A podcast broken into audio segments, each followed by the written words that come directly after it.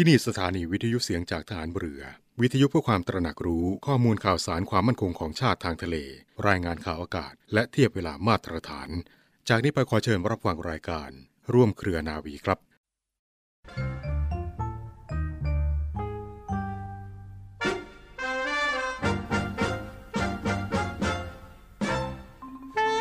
ความจริงใจต่อผู้อื่น เป็นคุณธรรมสำคัญมากสำหรับผู้ที่ต้องการความสำเร็จและความเจริญ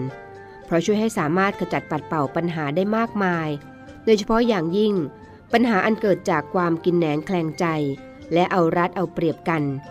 นอกจากนั้นยังทำให้ได้รับความเชื่อถือไว้วางใจ และความร่วมมือ สนับสนุนจากทุกคนทุกฝ่าย ที่ถือมั่นในเหตุผลและความดี ผู้มีความจริงใจจะทำการสิ่งใด ก็มักสำเร็จได้โดยราบรื่น พระบรมราชวาทของพระบาทสมเด็จพระบรมชนกาธิเบศรมหาภูมิพลอดุลยเดชมหาราช บรมนาถบพิตร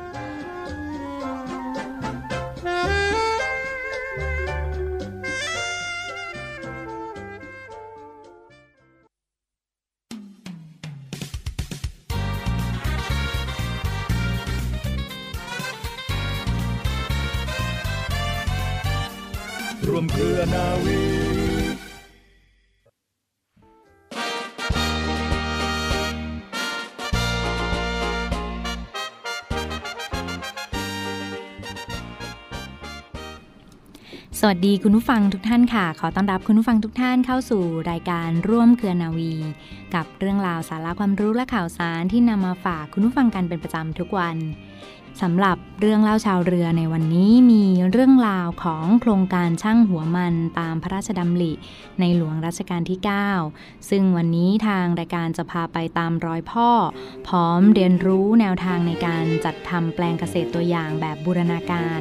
ณเขตอำเภอท่ายางจังหวัดเพชรบุรีนำมาฝากคุณผู้ฟังเป็นความรู้กันค่ะ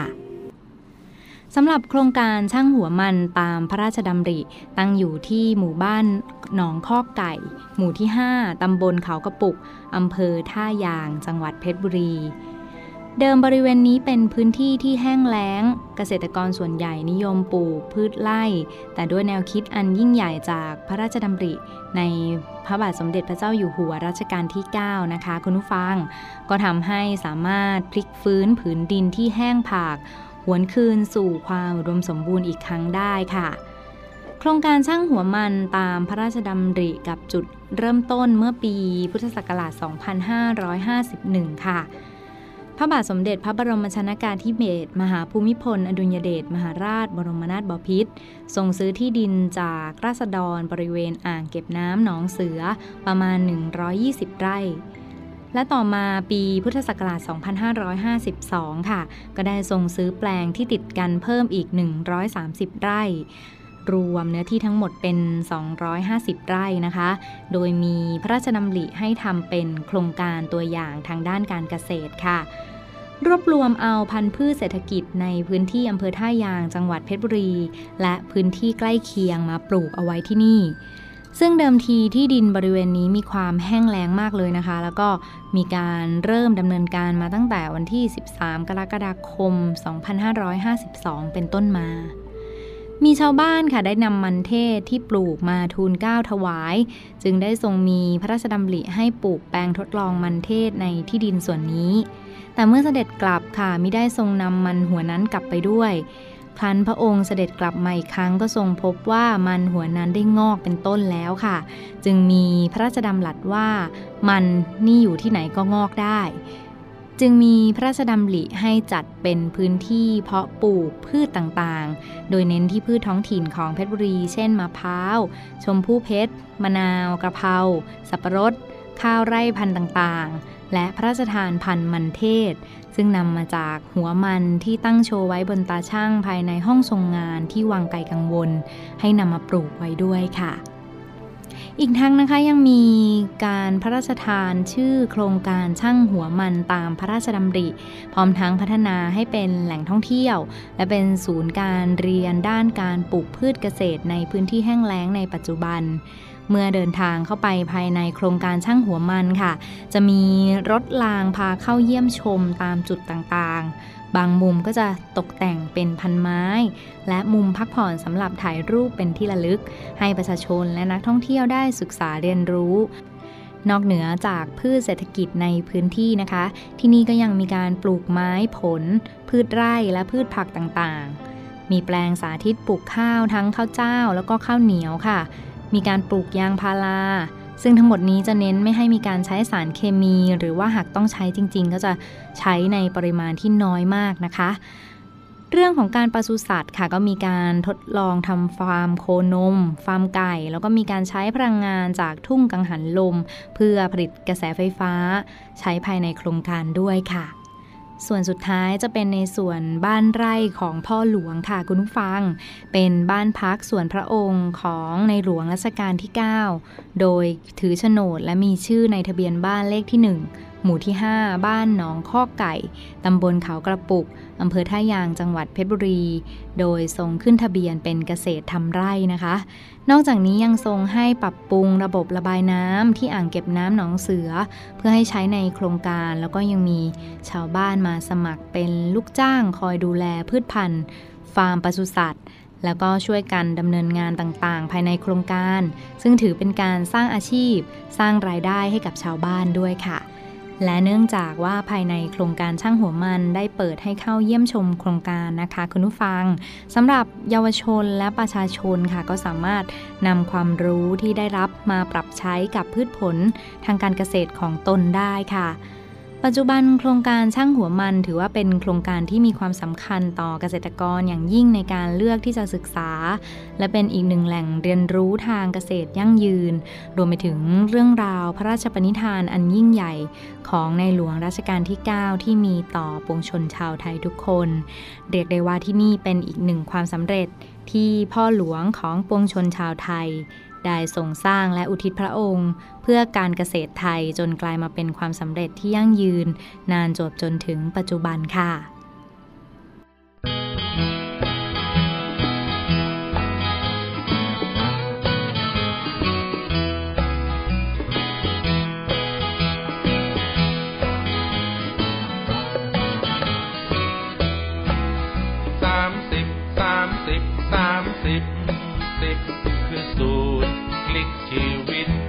กษตรกรไทยพี่น้องชาวนาชาวสวนชาวไร่จำสุดเด็ดนี้ไว้ ใช้สู่เส้นทางความยั่งยืน ประยุกต์หลักทฤษฎีใหม่พ่อหลวง จัดที่ดี วนให้สมดุลพอเพียง ให้มีแหล่งน้ำมีสวนไรนา ในรูปแบบที่เรียกว่าโอบหนองนาโมเดลโอบหนองนาเน้นดินน้ำ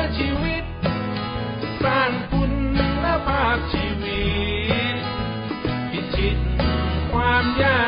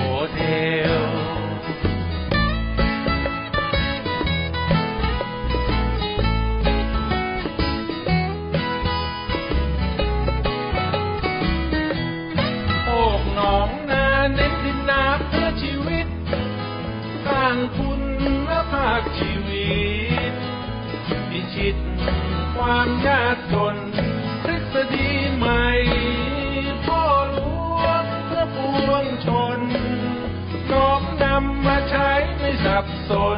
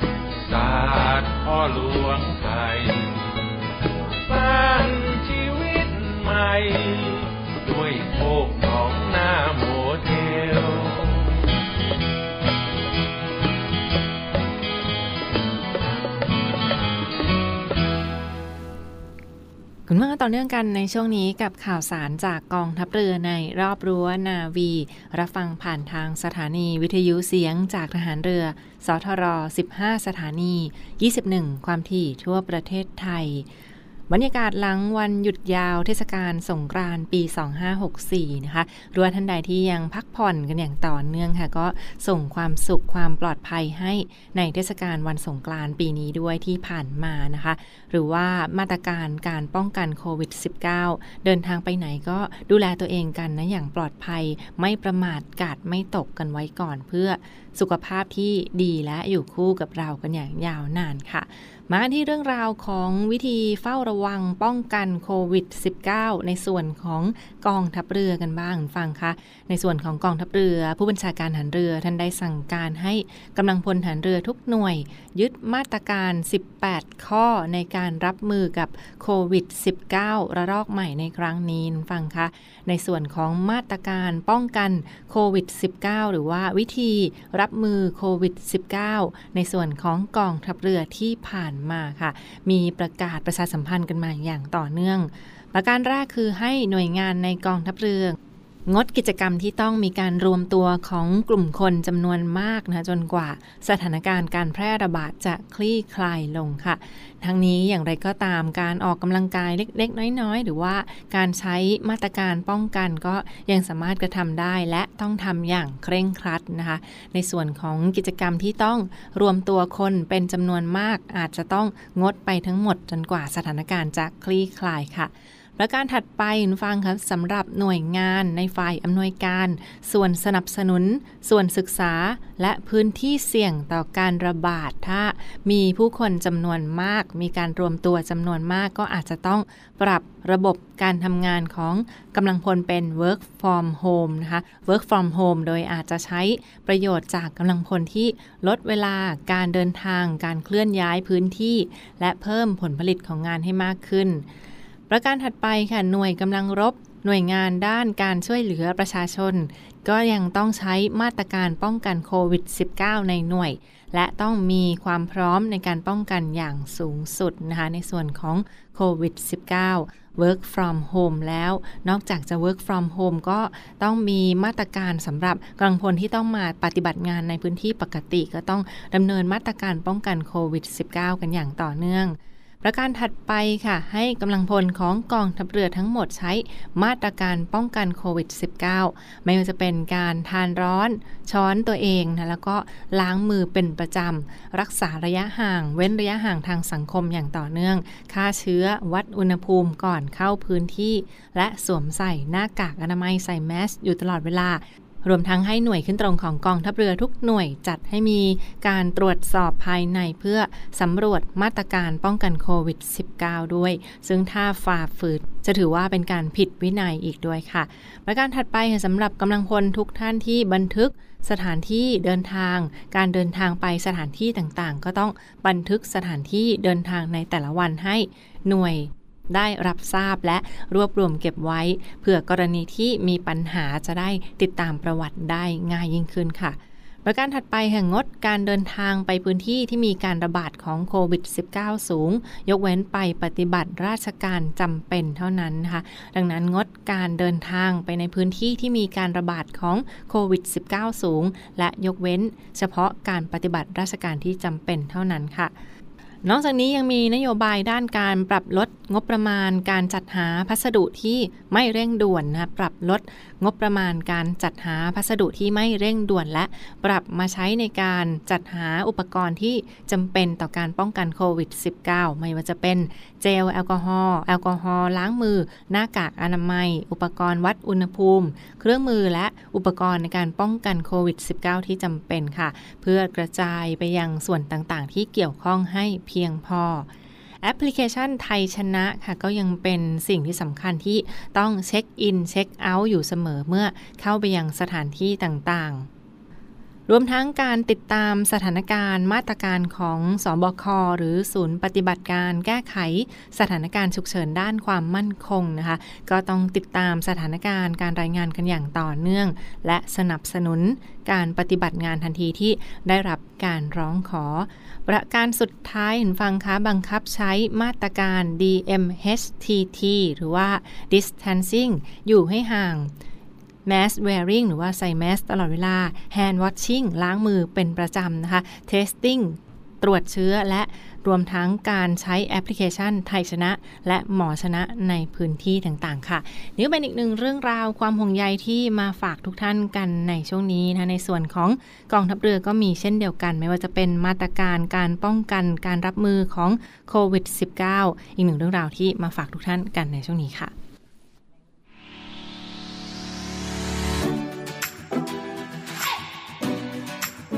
ศูนย์ปฏิบัติการแก้ไขสถานการณ์ฉุกเฉินด้านความมั่นคงกองทัพเรือ หรือสอปมทร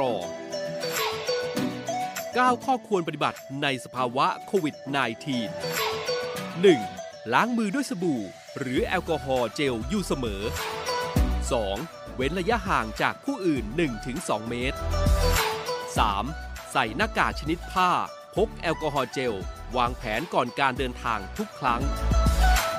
4. หากโดยสารรถจักรยานยนต์ สาธารณะควรสังเกตผู้ขับ จะต้องสวมหน้ากากอนามัย และสวมหมวกกันน็อกทุกครั้ง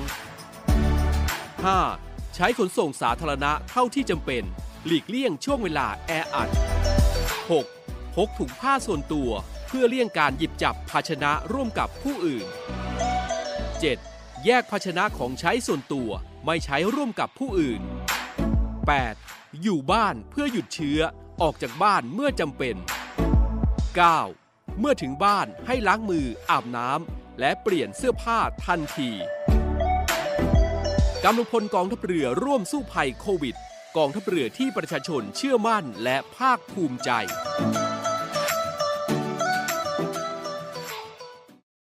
คุณว่ามาปิดท้ายกันที่อีกหนึ่งเรื่องราวข่าวสารมาประชาสัมพันธ์กันนะในส่วนของโครงการโคกหนองนา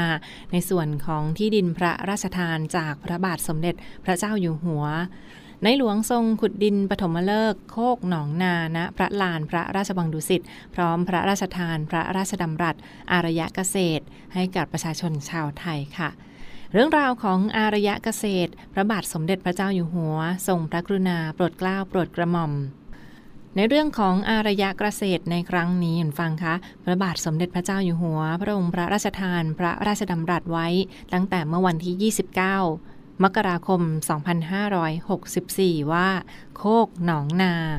โคกหนองนาเป็นสัญลักษณ์ของความอุดมสมบูรณ์ด้านเกษตรกรรม เป็นศิลปะ และแบบฝึกหัดที่ดี รวมทั้งเป็นศูนย์รวมทางด้านการเกษตรที่หลากหลาย ให้มาอยู่ในพื้นที่เดียวกัน และในเวลาเดียวกันค่ะ ยังมีประโยชน์ในการรักษาความหลากหลายเหล่านั้น แต่ความหลากหลายเหล่านั้นก็เกื้อกูลซึ่งกันและกัน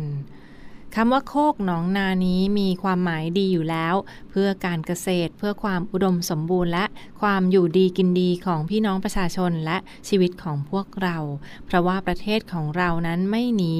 เรื่องการเกษตรนะคะปากท้องของพี่น้องประชาชนเป็นชีวิตของการเกษตร และนอกจากนี้เห็นฟังคะ ตามพระบรมราโชบายของในหลวงรัชกาลที่ 9 พระบาทสมเด็จพระเจ้าอยู่หัว พระองค์ทรงพระราชทานมา และได้รับพระมหากรุณาธิคุณอย่างมากมายเป็นล้นพ้น ในเรื่องของการเกษตร เรื่องของการพัฒนา เป็นการรวมหรือว่าแสดงตัวอย่าง และเป็นตัวอย่างที่สามารถนำไปใช้งานได้จริงนะ ไม่ใช่เป็นเพียงโมเดลที่แสดงไว้ในตู้ แต่ยังเป็นโมเดลที่อ่อนตัวปรับตัวได้และใช้งานได้จริงแล้วก็หลากหลายด้วยคำว่าโคกหนองนานั้นนำความหลากหลายและความอ่อนตัวมารวมกันเพื่อใช้งานในเรื่องปากท้องและการเกษตร ซึ่งถือได้ว่าเป็นเศรษฐกิจที่สำคัญเป็นรากฐานของประเทศไทย ดังนั้นพระองค์ยังทรงพระราชทานพระราชดำรัส ชมเชย ผู้ที่เกี่ยวข้องทั้งหลายให้มีความคิด มีความกระตือรือร้น มีความรักในวิชาชีพทางด้านการเกษตร และนำการเกษตรมารวมเป็นโคกหนองนานในครั้งนี้ค่ะ หัวใจที่สำคัญคือคุณภาพชีวิตของคนเรา การเกษตรนั้นถือได้ว่า เป็นอาหารเป็นสิ่งหลัก เป็นหลักของชีวิตของเรา และนี่ก็คือที่มาของคำว่า โคกหนอง นาโมเดล ซึ่งหลากหลายหลักการแต่ว่าก็มีหลักการที่เป็นจุดร่วมเดียวกัน เป็นแบบนี้แบบนั้น และเป็นสิ่งที่พวกเราต้องมาพิจารณานำไปสู่ความหลากหลายและความสมบูรณ์ทางด้านการเกษตรของประเทศไทยด้วยนะคะ และเมื่อย้อนไปถึงในยุคของสมัยรัชกาลที่ 9 พระองค์ทรงมีพระมหากรุณาธิคุณ มีพระราชดำริ เศรษฐกิจพอเพียง และในยุคนี้คือการเกษตร เกษตรคือประเทศ และประเทศก็คือแผ่นดิน คืออารยประเทศ เกษตรประเทศก็คืออารยประเทศที่ทำให้ประยุกต์ได้หลากหลายทฤษฎี และทรงได้รับสั่งไว้ ส่วนคำว่าอารยะคือเจริญแล้ว เจริญแล้วก็ต้องเจริญในใจ ประเทศเรารวยที่สุดคืออารยธรรม และเรียกได้ว่าเป็นประเทศที่มีวัฒนธรรม คนไทยใจดี มีเมตตา มีธรรมะธรรมโม มีความรู้เรื่องศาสนา มีศาสนาต่างๆ ที่รักษาไว้ และขนบธรรมเนียมประเพณีต่างๆ ที่รักษาไว้ การที่เราเป็นคนไทยประเทศอื่นไม่มี บ้านเรามีวัฒนธรรม มีความเป็นไทยเราจึงรอด สิ่งใดเทคโนโลยีใดที่ดี เราก็สามารถนำมาใช้ได้และปรับใช้ให้เหมาะสมกับบ้านเราค่ะ นี่เป็นอีกหนึ่งเรื่องราวพระราชดำรัสของพระบาทสมเด็จพระเจ้าอยู่หัวที่พระองค์ทรงพระราชทานเมื่อทรงขุดดินปฐมฤกษ์โคกหนองนา ที่บริเวณลานพระราชวังดุสิตกรุงเทพมหานครที่ผ่านมาค่ะ และทั้งหมดคือเรื่องราวข่าวสารจากร่วมเครือนาวีที่มาฝากทุกท่านกันในวันนี้นะคะ ขอขอบคุณที่ติดตามรับฟังและพบกันได้ใหม่ในทุกวันเวลาประมาณ 12 นาฬิกาเป็นต้นไป ผ่านทางสถานีวิทยุเสียงจากทหารเรือ วันนี้ลาไปก่อน สวัสดีค่ะ